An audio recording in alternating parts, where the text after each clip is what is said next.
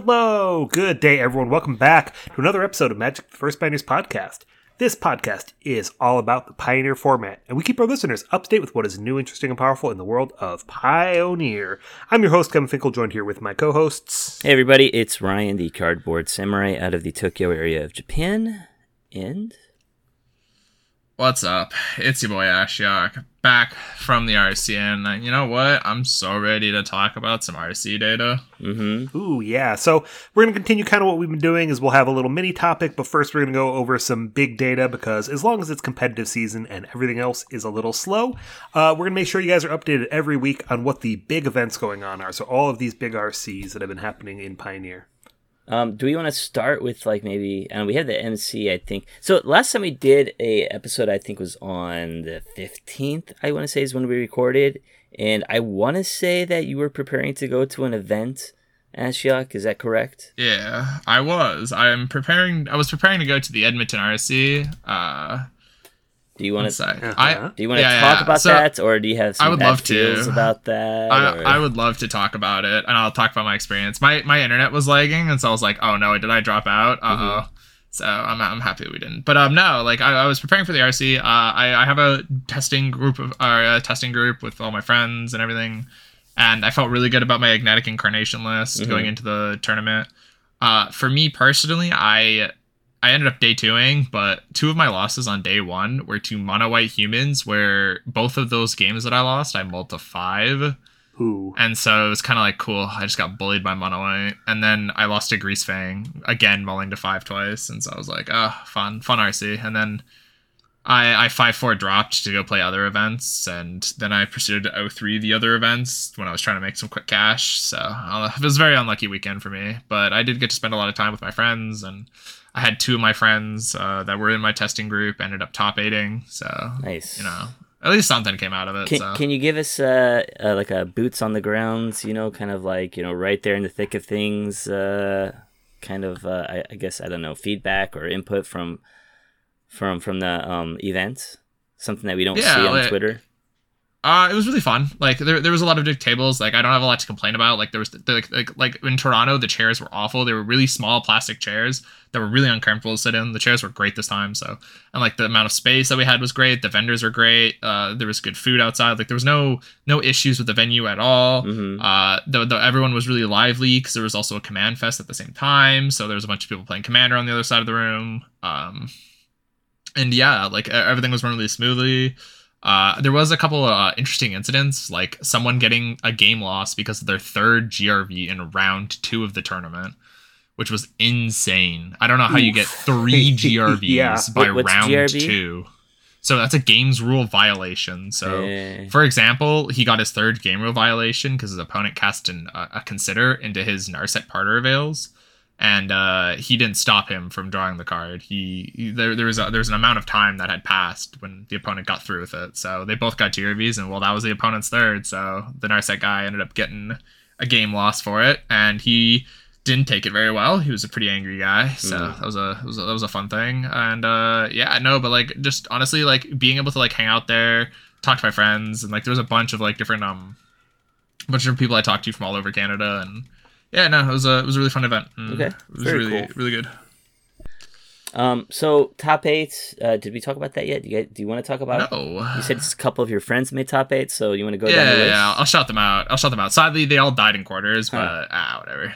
Uh, so it was actually won by Izzet Phoenix, which is really wild. Like the guy, the guy I was talking to, uh, he he he was just kind of like, yeah, I just Oh, I'd wanted to play that happen. I didn't realize that was Edmonton. That's great. Yeah, I just I just wanted to play Phoenix, and, and he so he played Phoenix, and it worked out. Like nobody thought Phoenix was that great or anything like that, but he, he ended up winning. So go him. And then we had another Spirits player in second place. Uh, third and fourth was uh, uh, Neoform Atraxa and Rakdos Sacrifice. The Mm. the Neoform Atraxa list is a is a Quebec special. There's a store in Quebec that absolutely loves this deck and then grinds it to no end. Hmm. Just plays all of it and they they what they uh, were like they were like spoiling on Twitter like oh my god we broke the we broke the deck we broke the deck. And all they did was move an Atraxa from the main deck so now it was two uh, sorry from three to two put it in the sideboard and add a Dragonlord Atarka so that you can actually win your aggro matchups.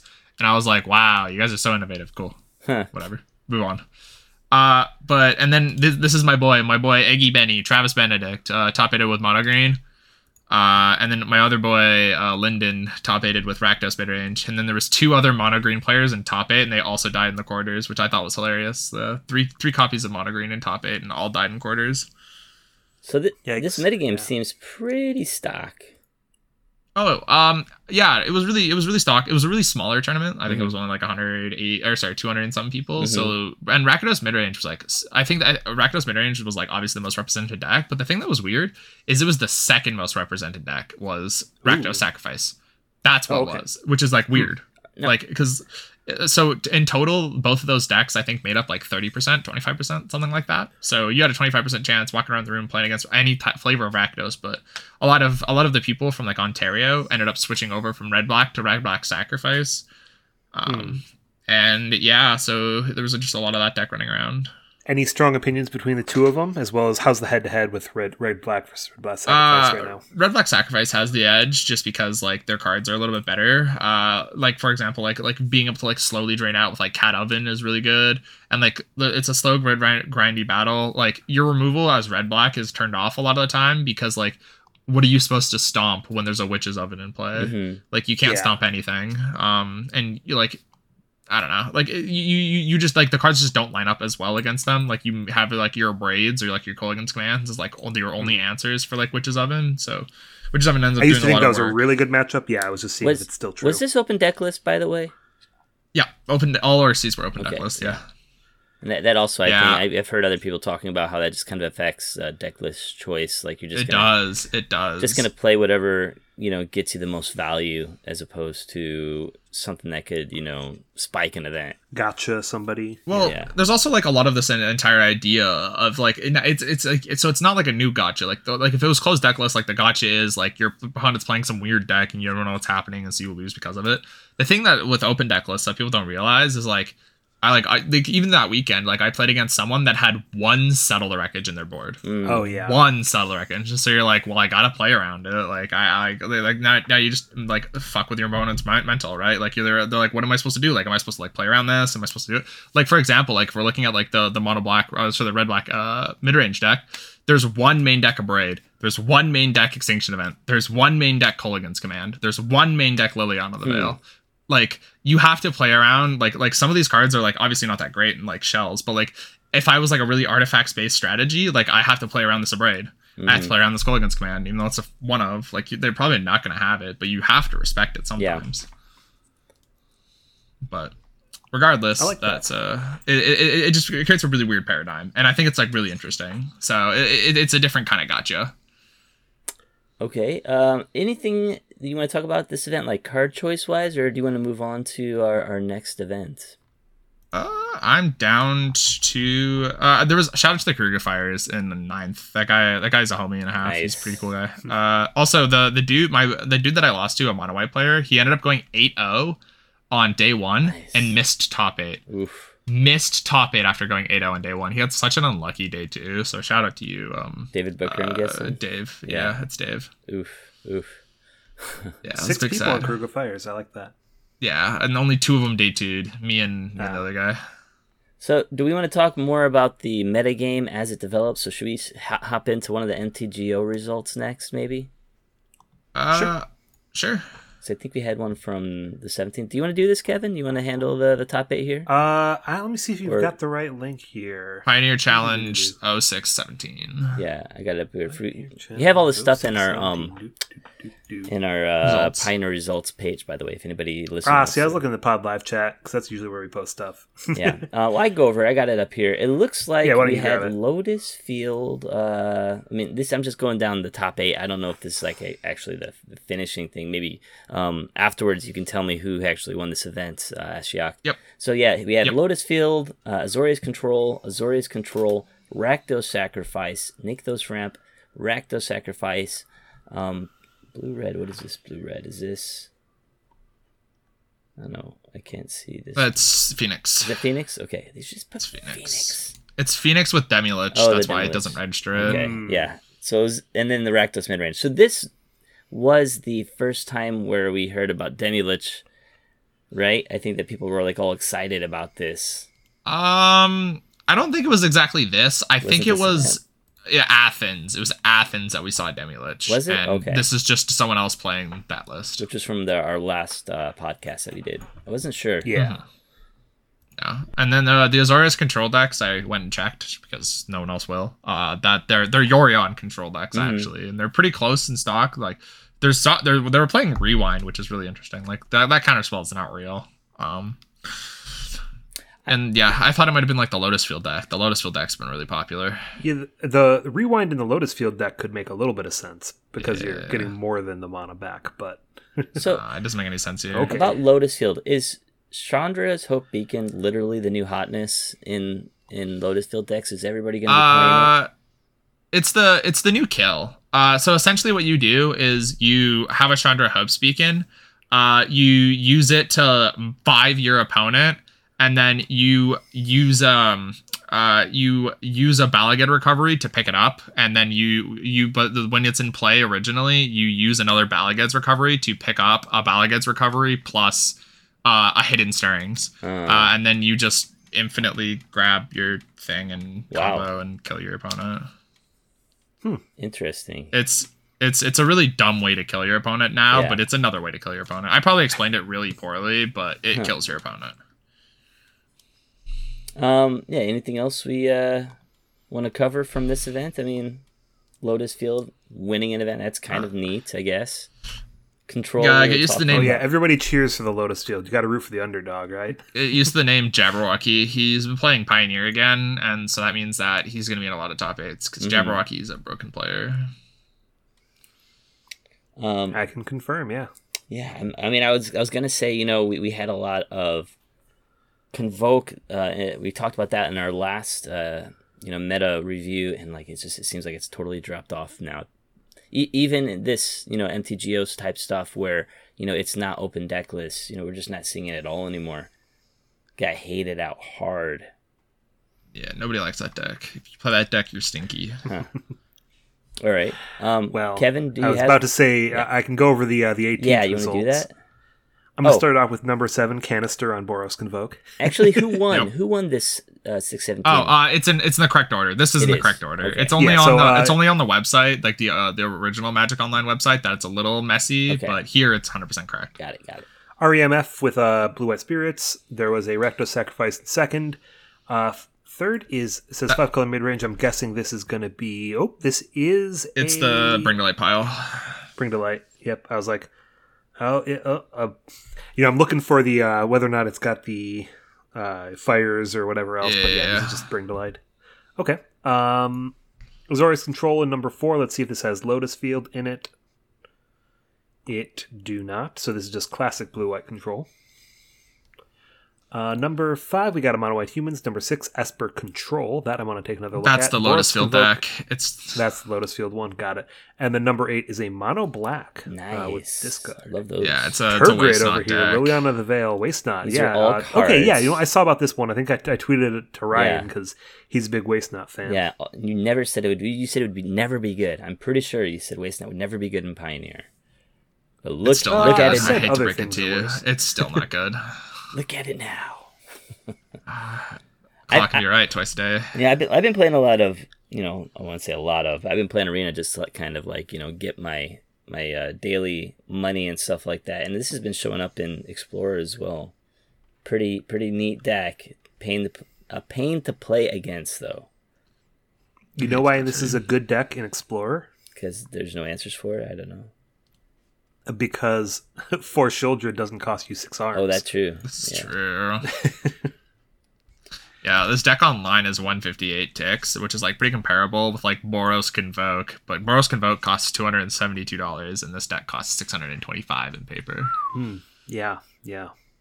Yeah, that's nasty. Uh, but no, the Esper control deck is just Azorius Lotus Field with two Thought Distortion in the board. So now it's Esper. Okay. So congrats. Yeah, Canister playing Boros Convoke though. That's nice. Yeah, Canister. Canister's a good player. So And let's see if there's anything funny going on there. No, this seems pretty stock. Um, it's no BT, but I think they've officially decided that BT is bad. So yeah, that's I don't know. Yeah, I know. I'm not the uh, not the expert on that, so I'll I'll go with the Clarion Spirits because that's what the pros are playing. But I'm uh I'm sad. BTE is such a good card. True. Yeah, and I think I've seen kind of some people kind of going back and forth between um, the Tarka Red and you know the Boros Convoke version. I think there's just going to be certain metagames where you want to go wide, and other games where you just want to go fast and hard. so Yeah, I like going fast and hard. To be honest, that's me kind of thing. I think the only thing I have to shout out from this challenge is in 16th place. There's Jund Sacrifice, like Boomer Jund Sacrifice, Ooh. yeah, is that the like Mayhem. Does it Devil have like Low Korvolds in the sideboard? Oh, sideboard? Catacomb Sifters. No, sadly not. Oh, there's this. man. There's this status statue card though. It's to give your uh to give your Mayhem Devil Death Touch, which I think is really funny. Okay. But no, it's like it's like genuine Boomer, like Gilded Goose. you know they uh, they literally did not change their deck from the last time they played Pioneer about a month or like a year ago. Yeah, it's real funny. Okay, it's Coco. That's interesting. Yeah, it's I was like, yeah, Coco where and are the uh, trail And of Citadel. trail of crumbs? I don't know. Yeah. and Citadel, which is like wild. But anyway, uh, shout out to that guy, living his best life. Go him. Hope he's doing well. Yeah. Totally. All right, well, um, All right, we want to move on to challenges. Or you want to go? Do you want to go to? I think it's Japan, Korea next. is that the next one? The That's the next RC. It was on the twenty fourth, twenty fifth. okay, so it's like all the same weekend, right? And we also had Yeah, the the um. New Zealand and Australia one too. yeah, that one's uh, I think after on my list. Yeah, it is. Yeah, I, I can do the the Japan one if you guys want me to do that. Since yeah, sure, go for it. what else am I here for? You know, I'm in Japan. Might as well do it. Um, anyways, we had uh, Abzan Greasefang. Um, I'm just going down the list here. I don't think they actually won the event. I think, oh yeah, it was actually Mono Green Devotion. So the top eight was Abzan Greasefang, Gruul Vehicles, Rakdos Midrange, Abzan Greasefang, Temur Vehicles, Enigmatic Fires, Boros Convoke, and Mono Green Devotion. This is pretty interesting because you know we haven't really seen vehicles show up at all recently. Greasefang, I don't know. Greasefang's always kind of, it's always threatened, but it hasn't put up a lot of good results recently. I would say. Uh, maybe it's just Yeah. better in paper. I mean, because I mean, I guess th- these were like you said. This is open deck list. People know what you're bringing, but they also have to have that answer. You know what I mean? So Yeah. They have to have equally have been as prepared. But no, I think I think you're a little bit uh, you might be a little bit mistaken or like forgetting the fact that uh I think Gruel Vehicles won Mexico Mhm. and then top eighted another thing Yeah. recently. So like group Vehicles like still like still exists. It's still like fine. I don't think that I think the thing that's like a little bit more contested is like uh what the best list is because like there's a lot of very there's a lot of variants like with Thrill Seeker and uh, how many Lovestruck Beast you're playing, and if you're if you're doing like Fable things, like there's a, it's it's a little bit contested as to like what version's the best, but yeah, the um, uh, Kazuya Murakami. Still is pretty exists. His version's pretty stock, it looks like. But Temur vehicles, we had uh, uh, Hisanichi uh, Yoshi Yoshikoe um, in fifth uh, of the Swiss. He was playing Stubborn Denial, so kind of this kind of takes me back to like when everyone was playing Abzan Blue. Um, was it in Frontier or something? When everyone started just throwing in Stubborn Denials and, and counter spells into that deck. Um, but yeah, it's it's playing Stubborn Denial and also the um how could I say not the creature, but um, it's playing the uh, Invasion of Ixalan, which I haven't really seen show up. I think we did, yeah, we talked about the cards that dig last time, so that's kind of cool to see a card, you know, seeing some play in the top eight deck there. Um, Boros Convoke, yeah, that seems pretty stock as well. It seems like the list that we just saw from what canister, I think. Uh, yeah, it's pretty similar. Like the only thing that's different is like there's Cathar commandos on the board, and that's about it. But yeah, mono- but I think I think yeah, the thing board mostly. Mhm. I think the thing that's really different about all of these lists will end up being the Ignetic list. Because if you look at it, it is the 80 card version with Yorion, which is already just new. Um, and then the other thing is, is like we're, we're, we're seeing a playset of Path of the World Tree, which is something I would never do. But it worked for him, so go ahead But and also his tutor package is really weird. It's really all over the place. Like he's playing the Clever Impersonator, which was just like a Keruga Fire's innovation. Um, he's playing the Agent of Treachery, which I've never been a fan of um and the nibble arsonist and the gloom shrieker which are both like even in the 60 card versions or in the 80 card versions those never really saw a lot of play like Lim nibble arsonist on the board maybe and there's also a charming prince so there's a lot of like uh interesting choices is what i'm gonna say It seems like I'm just looking at you know the top 25 here. It seems like we have a lot of uh, what is it, unstoppable forces, and maybe uh, a few immovable objects. I, I would say like those mid range decks are kind of like the immovable objects, but like a lot of them just like you know they're forces of nature that you know you, you know that they're coming. You know that that Parhelion is coming, or you know that that hasted you know uh, Sky Sovereign is coming. I see a lot of those types of decks. Mhm. We had It's like there's a lot of difficult to answer threats in the format. I don't know. Maybe someone can rant about that a little Yeah. later.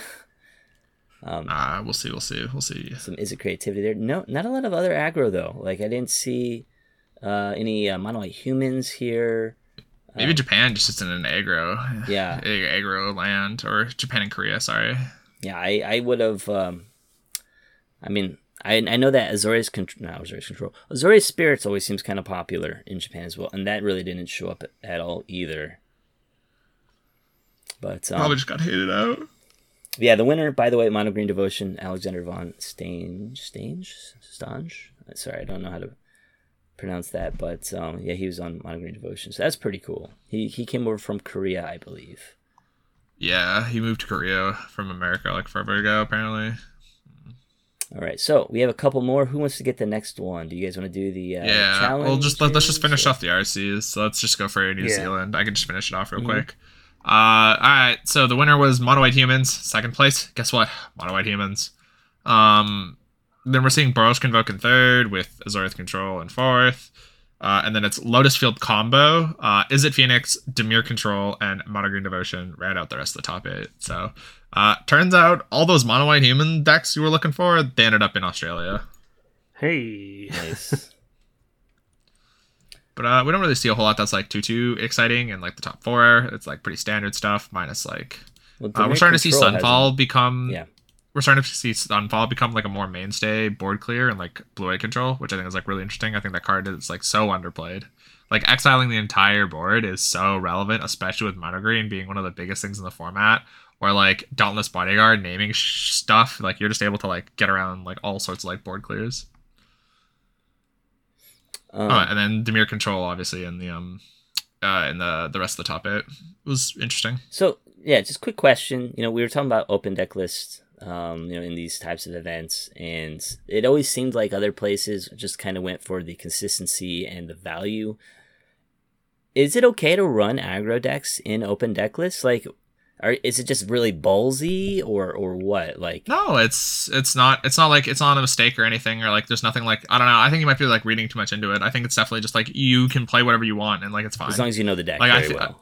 as long I, I think I think what matters a mod as long as you're like playing it I think going into the RC what I should suggest is like if you're playing a meta deck so like something that you could see on like the front page of Goldfish or like I guess in Pioneer it's going to be like the first 20 decks you see but uh, as long as you're playing like a really like an okay deck and you are uh, comfortable playing it and you know your ins and outs and you make a sideboard guide you are 100% fine. You are so fine. You just need practice.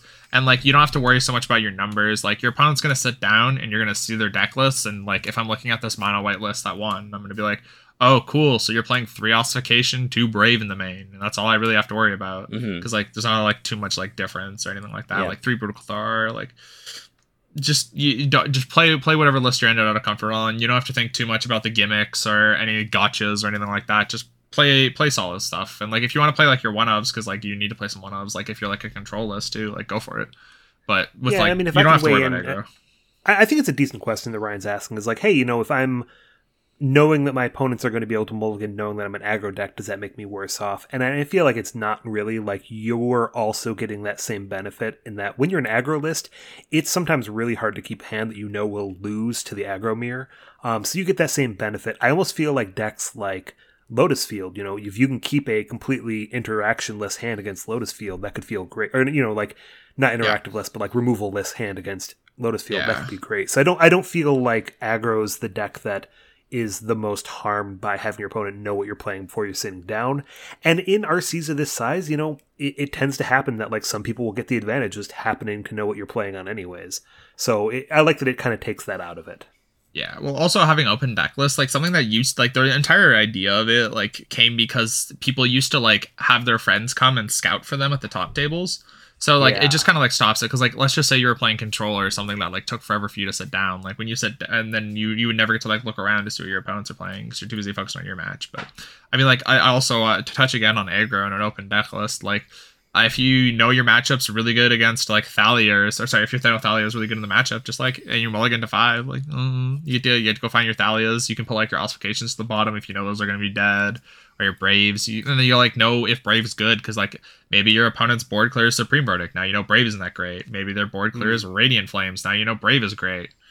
Like, there's a bunch of catch 22s, so like, don't think too much about the open deck list thing about what deck you're playing. Just uh, know the benefits that it provides to you and the negatives. So Ben Kemp and his white uh, mono white humans deck was playing Knight Errant of Eos as a one of, and I think that's kind of a good card to have in open deck list because instead of like focusing on what draws you need, it helps you to dig to the answer that you might need to get rid of whatever's on the board or or whatever would give you the um, what's what I'm looking for the the edge. Like maybe you need to play a Thalia's Lieutenant to boost your board, or maybe you want a Coppercoat Vanguard to give everybody ward against removal heavy decks. I think that's some neat tech. I wouldn't be surprised to see that show up more in the future.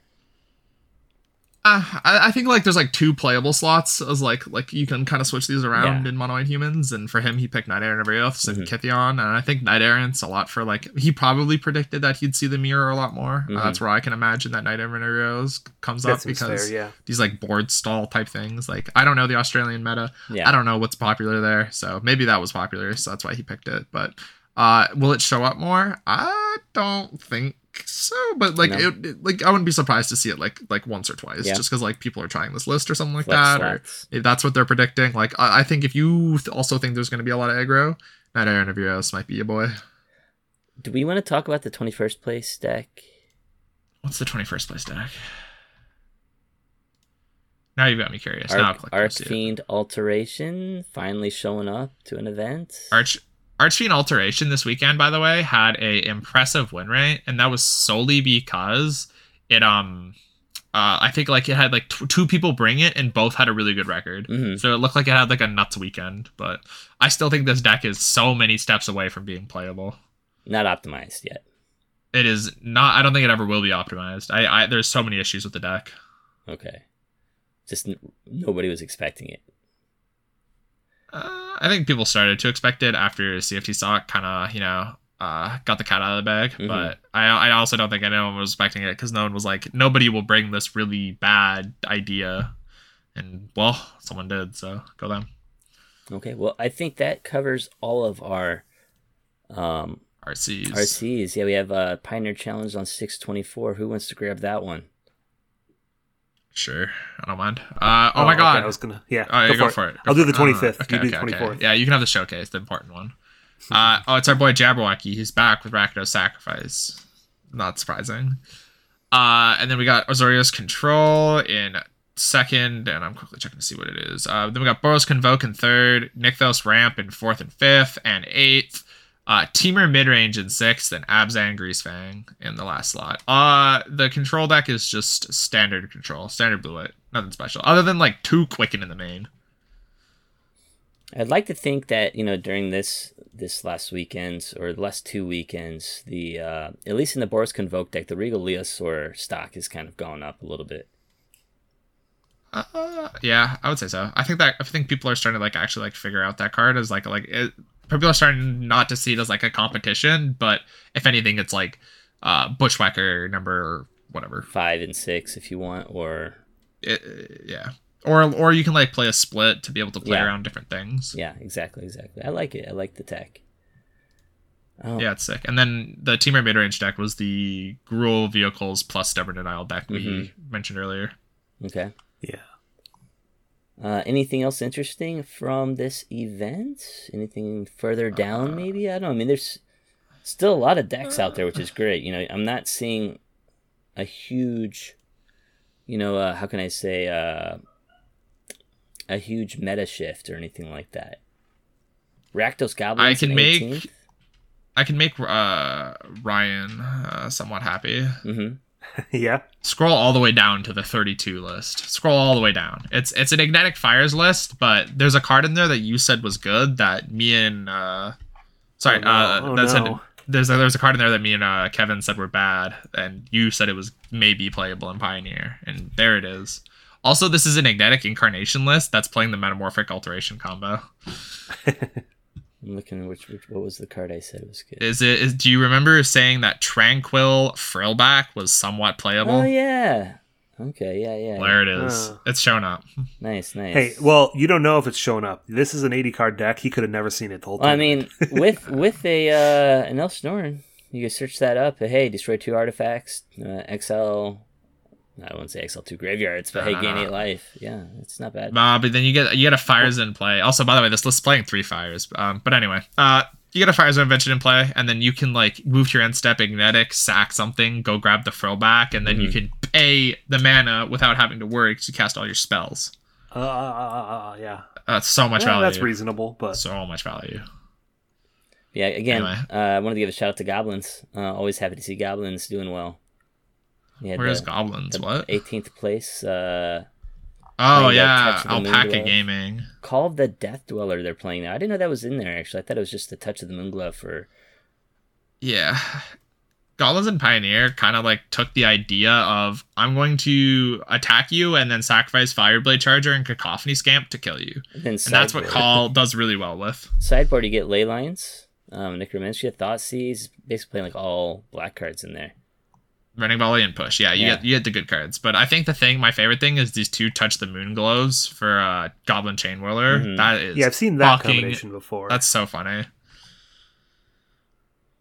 Um, All right. yeah, I don't see I'm ready to move on. else. That's pretty good. We can do the last one. Kevin, you want to take that? Yeah, I'm going to jump on the last one here. So this is the challenge from the 25th. Um, winning deck, and this is actually the showcase. So this one's the how many players was in this? Let's This will be a big boy tells one. It was pretty big. That's that's all I'll say. Uh, I'll see if I can find it. Yeah, so this was one by the white red Pia Nalaar deck that we've been kind of seeing pop up. I know Ryan's been excited about this, so I'll quick touch on it if anyone hasn't seen it. It's kind of built around Pia Nalaar, this new card from uh, Aftermath, where your Thopters have haste, and whenever you play a land from exile or cast a spell from exile, you make a 1 1 Thopter, and then it plays like four Reckless Impulse and four Wrenn's Resolve with both exile two cards and let you play them until your next turn. Yeah, I like this deck because it's basically mono red. Um, you can play it as that kind of style, you know, just like really fast to the, you know, lo- sorry, low to the ground, fast, um, boost your uh, creatures, uh, you know, with uh, spells and stuff, big damage, big damage. But then you have that Pia Nalaar card, um, which, like you said, gives you a little bit more reach. You know, you can cast all of these cards from exile, which means you're not really giving life to uh, Sheoldred, which is nice. It gets around that. Um, it gets around stuff that might stop you from drawing cards, like in Narset, even though we probably don't see a lot of that anyways. But yeah, what do you, what do you think, Kevin? How do you feel about this deck? Yeah, I like it. I haven't gotten a chance to test this deck, and normally I test everything, but I do love Showdown of the Skalds. That's always kind of been a like one card powerhouse. Um, I definitely have one huge question, and maybe I don't know if anyone's got an answer for this, but how is Pia Nalaar still like a thirty cent card? I picked Nobody yeah. opened Aftermath. Uh, like, there. No, no, no. I hate to break it to you. A lot of people have opened Aftermath now because, oh my god, like working at a store, people order that stuff constantly, and like Ugh. the entire chase for Nissa is because people want Nissa. Nissa is the chase See, I card, opened- and so people open. I a- opened a like one crap ton of pack product. because it was on sale or something, and I got it. You know, I got it like a discount, like one pack, and it was like the worst value of any pack I've ever opened. I think I got two Pia Nalaars in that one pack, and I'm like, okay, I've got two of these things. It's it's a four of in a popular format. Um, how is how is Nissa more expensive when she's not seeing really play anywhere? I mean, Uh, she's just a lot of play in modern. That's really it, Yeah. and some very small play in like legacy and this. I mean, you know, just seeing this card do well though, it just makes me happy because it shows that new stuff is just constantly coming out in Pioneer. You know, Uh, there's tons of new ideas. It's still yeah, you know, a card like this can can break in or break through. You know, just one set out. That's cool. You know, Wrenn's Resolve. You know, playable card in this stack. You know, that's like a total bolt card before this. So yeah, Oh yeah, shout out to Tranquil Thrillback for being also in second place in this event. also super budget. Yeah, I mean, once it's less than 100 ticks, but like if you get rid of the lands in the Invasion of Gobakhan, I don't think you went over the rest of the decks, did you? No, I literally didn't. Yeah, so sorry. let me keep Keep going. going, keep going. Uh, so number two, we had a Fires of Invention, three mono white humans for mono green. Uh, fifth is blue white. Uh, I'm gonna peek and see if there's any Lotus, but I don't think it was. Nope. Nope. Uh, six is Rakdos Uh, seven, eight, nine, all mono green again. Then we had some mono red, some mono white, blue black, blue red, mono green, mono green, mono white, or blue white. Sorry. Uh, nothing too crazy. A lot of blue white actually. A lot of blue white. A lot of red black sacrifice. Um, an indomitable creativity near the bottom here. Anything else big I'm missing? Uh, there's a mono red aggro. That's really it. It's a mono red aggro. Yeah, that that tenth place list. Let's take a quick look at that one. That has yeah, red creatures. You It's- know, n- nothing too it's surprising. mono red. Creatures. It's Yeah. mono red. And then there's also blue black archfiend in like 12. Ah, yeah. You don't have a great So yeah, we haven't talked too much about that on the show. Is you know this kind of uh this was another CF talk was it or was this um Yeah, it's CF sock. yeah is really the one who broke this out at the uh last last big event was the Archfiend of the Dross plus the um metamorphic alteration combo. Yeah, it's sadly, it's just not good. It's it. People are people have tried it in like infinite shells. Like the issue is, is like you have to like play a lot of good interaction while also having seven dead cards in your hand until they're relevant on turn six. So you don't really get to play a good control game, and you don't really get to play a good mid range game either because well, you're trying to play mid range, and you have these seven dead cards. Like it just it doesn't work out. Like if if if metamorphic alteration was better, uh, like by itself, then like maybe because like Archfiend of the Dross by itself is fine. It's not exciting. Yeah. It's just it's fine. It's But. Sadly, that's it though. Okay. Um. So I think that covers pretty much all of the events this season. Is that correct? I think we have like maybe one more this weekend, or Uh, no, that's it for RCs. yeah, RCs. We'll we'll still have uh, challenges and showcases in the future, though, right? Those. Oh yeah, there's still there's still there's still two challenges every weekend. You ain't gotta worry about that. Those ain't going nowhere. So we'll have sta- we'll have stats. We'll have information in the future. Um. So yeah, uh, I think that wraps up our first part, but we kind of have a second part of this this um podcast we wanted to talk about, and I don't know. Maybe should I just lead us in by asking how you guys feel about Pioneer right now? I Yeah. Go for it because I'm gonna I'll start ranting. You go for it. Oh, I don't. I don't have too much to say. Like honestly, I've been a little bit on the back burner. Like I normally am playing a ton. I'm normally streaming all, like watching people stream all week. I'm normally, you know, going to bigger events, and I just haven't had anything good to. I haven't got any good events to go to recently. So like, I've been, you know, finishing up a cube. I've been playing EDH with my friends. Like, I've kind of been on a back burner on Pioneer, and I feel bad about it because I know, like, I try to stay up with the meta, but I'm definitely playing a little less than I did.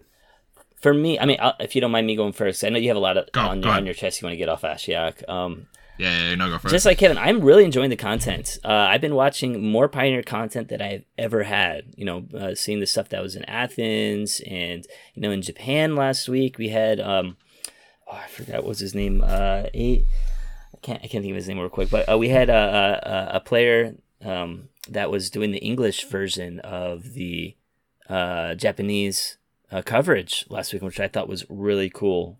Uh, but yeah, I, I'm really enjoying the coverage. I, I'm popping into a lot of people's streams to watch them play Pioneer. I'm really enjoying that aspect of Pioneer. I just like Kevin though, I don't have a lot of chances to go out and play Pioneer, and that's actually something I want to talk about a little bit later. But uh, I, I I like the I like the format, but I'm not grinding the format, and I think that's kind of a big thing. So, Ashiok, what do you want to say about the Pioneer format? Time to put the perspective of the competitive player into both of you, and I'm going to do it by asking you some questions, and then you gotta. I'm, I'm gonna go with a solid. Trust me on this one, okay? Let me, or sorry, let me land. That's what I'm gonna say. Hmm. Let me land. Let you cook. So- There we go. Let him cook. Yeah. Okay, so Pioneer on a scale of one to ten, how diverse would you say it is? Seven. By diverse, I mean how many decks do you think? How many different decks do you reasonably think you'll play against in an eight-round tournament? yeah, seven. I give it a seven. So yeah, if that's the you know if I'm saying out of ten, how many am I going to play? In, I mean, wait, because you can't get more than eight then. Yeah. On a scale from one to eight, I would say five. you're gonna get like a really wide range and like there's still like like even like Yeah. playing on that weekend like i think i ran into the same deck twice i ran in mono green twice on day one and mono uh, white twice uh, but like i never saw rakdos of either version uh, i never saw spirits i never saw like i never saw lotus field combo i never saw a lot of things but anyway so uh with the meta being really diverse, I want to bring up the fact that it is so hard to play at, at a competitive level because mm. you can't prepare for everything. Yeah. Because I have to prepare my sideboard for Rakdos midrange, and therefore I'm playing cards that will grind really well. And now I need to also prepare for mono green. And mono green, you have to have different sideboard cards than you do Rakdos midrange. Then you do Azorius control. Then you do mono white humans. Then you do Lotus Field, like Greasefang spirits, Teamer creativity. Like there are so many different playable decks, which obviously is like I would love that for the format. However, all of these decks require you to attack them on such different axes, mm. so it's so hard because like with my deck Keruga Fires, I had to go into that tournament saying I'm cutting these last two cards because I need edges in different matchups, and I'm going to just suggest that I will lose to any deck that puts a Lotus Field into play. I will just straight up lose. So, and that it shouldn't be how a, a tournament ends up working. I shouldn't have to be like, okay, I can't play around this deck. Mm-hmm. I'm going to bring no sideboard cards for it. Best of luck. So that's what I was going to ask is like, should we try to prepare for everything these days, or should we just have cards for our worst matchups and just try to do our own thing the the other you know times. Well, it's a catch 22 because either you can bring cards for your worst matchup, but how many cards do you need for your worst matchup? Like for me, it's Lotus Field. I would have to bring five cards in my sideboard for Lotus Field. Mm-hmm. Now, is that reasonable? No. So I think it just becomes a if I queue into Lotus Field, I lose. Let's just hope I don't queue into Lotus Field. And that shouldn't be how a competitive mm-hmm. determinant is is decided because I ended up running into more Lotus Field because I chose not to, to prepare for it because it was one of the 20 decks I had to prepare for. All right, a- another another uh, you know, tan- not tangent. Another question I wanted to ask though, as far as deck building goes, should we you know, be building our decks with answers in the main board? You know, instead of having everything in the sideboard, instead of just trying to do our things and like totally like disregard, you know, the the other player do we need to have you know f- for example if we have like an aggro full format and you know you're playing control do you need to have those settle the wreckages in there in the main now? Or you know if you are i don't know um an aggro deck and you know Rakdos is going to be big and stuff like that uh, so you you want to play cards that are going to give you card advantage, you know, in in the the main board stuff that you you wouldn't usually have in there. Do we need to build our decks differently going forward instead of like totally disregarding what the other player's doing? Um, it's very dependent on what deck you are to start. Like if you are Lotus Field, Mono Green, uh, no, just you're or Greasefang, you're just doing your own thing. You're doing the more powerful broken thing, hopefully, and you're just pod racing. Mm-hmm. Now, uh, as when it comes to decks like Mon- Mono Humans and like Rakdos and like things that you can change a lot of these slots for, how do you decide what to end up bringing? Do, do you just make a meta call and hope that you're right? And then if you end up dodging Rakdos midrange because it's like, let's just say like, let, us use the Edmonton data because that's the one I'm mainly complaining about. Mm-hmm. Um, Rakdos midrange was 15% of the meta. And the next highest was Rakdos Sacrifice, I think at like 12% or something like that. Um, if I want to prepare for both of these decks and I want to try to queue into them, and I end up putting whatever it is, let's just say Stony Silence, Temporary Lockdown, whatever whatever card for Rakdos, uh, Rakdos Sacrifice in my deck, and I never queue into it, like now I have like dead cards in my main deck. So now it just becomes it feels as though from the player's perspective, it is such a toss up of what you end up having to predict for the meta. And if you predict wrong or you hit your bad matchups, you're just dead. You're dead in the water. Because if you pre- didn't prepare for Lotus Field, you're just dead in the water. All right. Well, how about this then? How about you're still playing your strategy and doing your thing, uh, but you're playing with a card that is less. How can I say it's it's less all in and it gives you a, a little bit of uh, a way to protect yourself against like those other you know dangerous decks that are your bad matchups. I think that it's it's kind of funny because I think that Wizards has been overestimating how powerful flexibility is a little bit, where the most powerful cards in Pioneer are largely a little bit more narrow and the drop off in power level as you go to the more flexible version of something is generally very huge and i think that a part of that is that they were trying to make you know flexible cards that you could main deck in best of one on online because that that's a format that they care a lot about and it, it's kind of at the expense of the fact that hey, if you're not playing the best card in this slot, you know, if you're not playing Bonecrusher Giant because you want to have a better Lotus Field matchup, um, you're going to be playing something a lot worse. Like if you're playing Lightning Strike instead, that's going to hurt you really badly in a lot of Mhm. matchups. Okay. Yeah. Um. Do we, Yeah, and Yeah. Do, do you want to answer that Oh. question Ed, as well? As yeah no i was also gonna like rant a little bit more like e- like even like looking at this like i had i had fine success but the thing was is like with Keruga Fires i had a 68% matchup win percentage against rakdos and i never saw it throughout the day i prepared for rakdos both flavors i prepared for mono green i saw mono green twice um, I saw humans, which is a matchup I was prepared for. I ended up losing that twice, but like that was just because my deck mulliganed a whole bunch, and that was pretty whatever. But like, what I'm more so saying is like I like my friend that top aided with mono green. He played against Rakdos a ton, and he loved that matchup, and that was so good for him. And that I think that that that's more my point is like Pioneer has more so become a little bit more about matchup lottery rather than how you prepare. so And variance. that's more so my issue with it. It's too diverse. It is Yeah. too diverse. All right. Well, let, let's take this a little bit further. This this uh, situation. What kind of stresses would you say Pioneer players are facing? You know, going into you know competitive Pioneer these days. crippling debt. Yeah. increasing, So so uh, cost cost of living. the cost yeah, of yeah. Sheoldreds and Well- stuff like that, right? Yeah. it, it also becomes to like decision like you you you just have to guess what the meta is and hope that you hit right. Like i guessed the meta correctly for edmonton. Mhm. and did i hit the red black sacrifice players that i was end up stra- uh, practicing for? No. Or like the rakdos mid-range players that i ended up practicing for? No. And so like then all of my work that i ended up preparing for went to waste because like I just didn't hit my matchups or anything like that, which is just I don't know. It's just it's really frustrating and like that like I, I don't know how to more elaborate towards more so what the, the point Well- that you're saying like the the, the stresses are is like Mm. you you just can't prepare for everything, so you have to just pray that you prepared for the right thing, and that's just so awful. coming from the other side of this, you know, you're, you're a competitive player. I'm more of a casual player. I want to become more of a competitive player, but you know, because there's many decks, I also feel like the learning curve is just getting, you know, it's.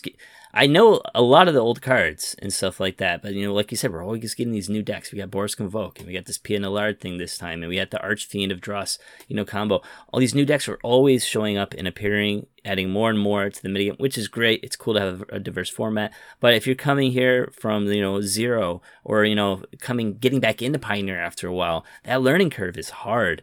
And yeah, there's so many things. yeah, there's so many things you got to learn about, and especially if you're, you know, not only choosing your the deck that you want to play, but then learning how to play against the the cards that you're going to be playing against, you know, and then sideboarding and you know the well, all that stuff. It takes a lot of time, and I don't think a lot of, I don't think. I mean, I was going to say this a little bit later. I don't think there's like a good pipeline from casual player to competitive player anymore. I mean, like the only place is like your F and M, and that's really all you have. Who like does playing F&M Moto, Pioneer leagues. Uh, personally, for me, that's not a problem. I could, if I realistically wanted to go play Pioneer every single day of the week, I could, minus like two days. I mean, I could do that here in Japan if I went to Tokyo. You know, Yeah. Tokyo's Well, got uh, the yes. number of people, but like every other store outside of Tokyo is not gonna have like a full eight person. It's not gonna fire with with Sure. Pioneer. You know, on FNMs, And then you get like five people. The other thing that you have is Moto, and that's it. Those are the two Yeah. competitive outlets that you have for Pioneer.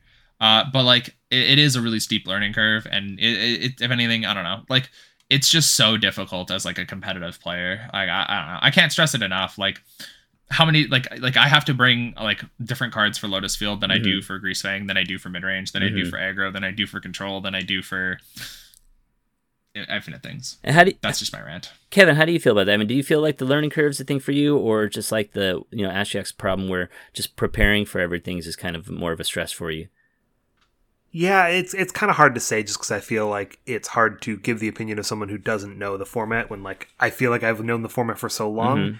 Uh, and like the changes are it, maybe it's hard to tell because like the conversation around Pioneer tends to be so online. You know, I feel like it's a very much MTGO format still. So it's like, oh, is this just an MTGO deck or is this a real deck? Are people like getting way too excited about this deck? You know, are they getting too excited about the consuming aberration, whatever that card is Mhm. called, um, combo with Archfiend of the Dross, or is that just you know people being too excited online? So like a little bit of that makes it harder to pick up when things are changing. But I, I do kind of agree. Like I think that Ashiok's probably right in this, and then that it's kind of a tough format, and just doing your own thing doesn't work too well. Like there's a lot of hate for the decks that just do their own thing, and if you're trying to do a deck that answers the important things in the meta, that's hard to do because there's still diversity, like Mhm. that kind of diversity.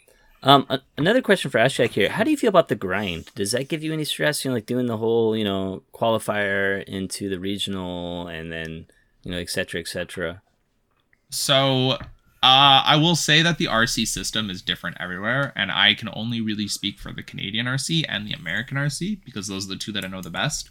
Uh, but going through with the Canadian RC, touching on it first, uh, qualifying for the RC was never a problem. Uh, they, as as a lot of my friends like to say, they give away RCs with every Happy Meal here in Canada. Huh. You just kind of like play. like it's it's it's 25 players top four get invites and you usually want two because there's two rcs here in canada you can go to either one um or you can go to both. It's your choice. I usually go to both because it's fun and i like seeing my friends but anyway. Uh you end up grinding. Uh there's stores that hold them pretty regularly so there's like two a weekend for two months and you just have the top four which is like relatively easy on the scale of things and like sometimes there's like bigger events held by face to face here and so it's like top 16 ends up getting there and that's also pretty fine uh, but for the american system you have to it's usually a lot of like one slaughters so like you get one invite and it's like pretty it's a lot more competitive to qualify for the rc there however the rc and sorry the uh, sorry through the rcqs the rc however is a lot harder in canada because only the top eight get invites and now it's soon to be top four Mhm. like now with the next RC, it will be top four. So it, it depends what you want with the Pioneer grind. Like if you're looking for the competitive grind to try to get to the PT, then yeah, it's really difficult for Canada and like it's really difficult for players here. Uh, if if you're looking for the just grinding to the RC, it's really difficult in the states. And Mm. I could not imagine the stresses of being in like um like even in Europe, like in rural Europe, like that would also be really difficult because like your only avenue is like MTGO because I know a lot of the RCQs are all held in Italy for uh, Europe. At least that's what my understanding is. If I'm wrong, correct me in the Discord. But Mhm. um, yeah, like it, it- it's it's really it, it's either hit or miss for whether or not you're really good for the RCQs. Uh, and it's just grinding Pioneer ends up being really rough because, like I said, like you have matchup lottery, so because the uh, the format's so diverse. So if you end up hitting your matchup lottery, you end up doing really well. Mhm. If you but you have infinite shots to try to make it, like it, it- it's a, it's a really complicated topic to try to talk about, Mm. trying to get to uh, get to get to the RC. So, I mean, uh, if there's nothing else you guys want to talk about problem wise, can we go over some solutions? Is that okay? Yeah. Uh, like what do you, what do you guys solutions. suggest? So like you know what Sure, should yeah. Wizards of the Coast be doing to improve the overall health, um, not only of the format but also of the players? Like what are your suggestions? I so I'll I'll, I'll talk about the the easier thing first, which is just like with the competitive grind. Um, I feel as though that they're trying to constrict the amount of players at the PT, but which is understandable because like they have to min pay everyone a thousand dollars. Um, but I I think they're constricting it too hard. So now in regions like Canada, like I I know of a couple of people who are really good players from Canada that are trying to qualify in the states now to be able to play their RC because there's more PT slots because they think it's easier. Like it, that that should never be a thing. That should never happen. Or like they're thinking about going to like Taiwan to go compete Mm. there because it's they think it's easier there or Australia or things like that. Japan's They're not they're, easy. they're they're they're thinking of like going to other places to an attempt to get it get an easy invite. Uh, and that shouldn't be the case. Like, like I think they should be giving more PT slots. I think the RCQ system should be streamlined because I feel as though it's really good here in Canada for the RCQ system, and everyone else I talk to thinks it's dog. So, Mm. some little bit more consistency there. Uh, but for the format wise, uh, honestly, I kind of really think that we need like a, a, a reverse button or like a, a reset button on Pioneer. I think we need to open up a lot of different avenues uh, to try to like uh, see if like uh, uh, bands to be honest. Bans are no. 'Cause I think there's- bans. I- no, really. Uh, okay. Both, both. Okay. Honestly, I think I think the format needs like an, an entire facelift. To be honest, because like we've we I've been grinding this format uh, for this is the fourth RC or the third RC that uh, we've now played, and I've been grinding Pioneer for forever, and it has never been this stale to where you uh, have it to, to be really diverse and it's stale and it's just it's really difficult to try to grind. So honestly, if we just had like a quick reset button on Pioneer, I would love it. I I think well here's the th- here, here's my uh sorry just kind of commenting on on your your suggestion there. Um, I think unbans should be used when the formats are stale, and bans should be used when it's kind of dangerous, when it's like out of control or broken and stuff like that. Does that make sense? Yeah, I I think I agree with you, but I think the ban thing for me is if there are too many problems, I think either unbans or a lot of bans. And when I say a lot of bans, I mean four or five. Mm. If there's like one problem card, like once upon a time or something like Yeah. that, yeah, ban it. Like one one one time, like one card that's like homogenizing the format, ban. But we have the problem where it's too diverse. Mm. So you would need to either unban something and like hope everyone picks up on it and maybe the meta adjusts there, or ban a bunch of cards. Mm. And I'm okay with either as long as there's change. Okay. um, Kevin, should we give you a chance to talk about what you would do to improve the health of the format or players? Yeah, I, I'm I'm at the point where I feel like the meta share of some of the top decks, for how long they've been the top deck, is still like as high or higher than times we've seen bands before. Like I just want to see some forced shakeup because of the last couple of sets haven't been enough, and it's still a while before any other new cards would come No. out. So that's not going to you know change the format. Yeah. I, I just want it to be. I, I want some action on it. July? I'm ready for some action. Was. July the next announcement they said they were going to make for all formats? Yeah, we're gonna get a we're gonna get a BNR announcement pretty quick here for, For, for all formats, so- yeah. I'm down to see. It's that. not I'm all down to see a little bit of attention to the format. Pioneer Modern Legacy. Please give some unbans, unbans. I want unbans. I mean, I wouldn't mind Yeah, getting some I know. bans. I hate seeing bans though, but I'd love seeing unbans. Okay, I Unbans are fun. I feel you there. I have already built infinite. Li- I think I have like three or four lists already built for when they unban Felidar Guardian and ban Saheeli. Nice, nice. I Well, want that change dude- so bad. Seriously, man, un unban. Um, uh, what was the other one? Or ban Heliod and unban Ballista. Um, Yeah, ban Karn, then ban Karn. You have to ban Karn if you do that one. yeah, ban Karn. there we go. So here's we can't have mono green having a one card kill sideboard card. here's my suggestions for for Wizards of the Coast. Um, I would like, like I said, I'm I'm more of a casual player. I'd love to become competitive again. It's hard to get back into that to kind of go from zero to sixty. I want to see more um, FNM and game day type stuff, more of those mid level events that local stores can do to kind of help me to improve my game.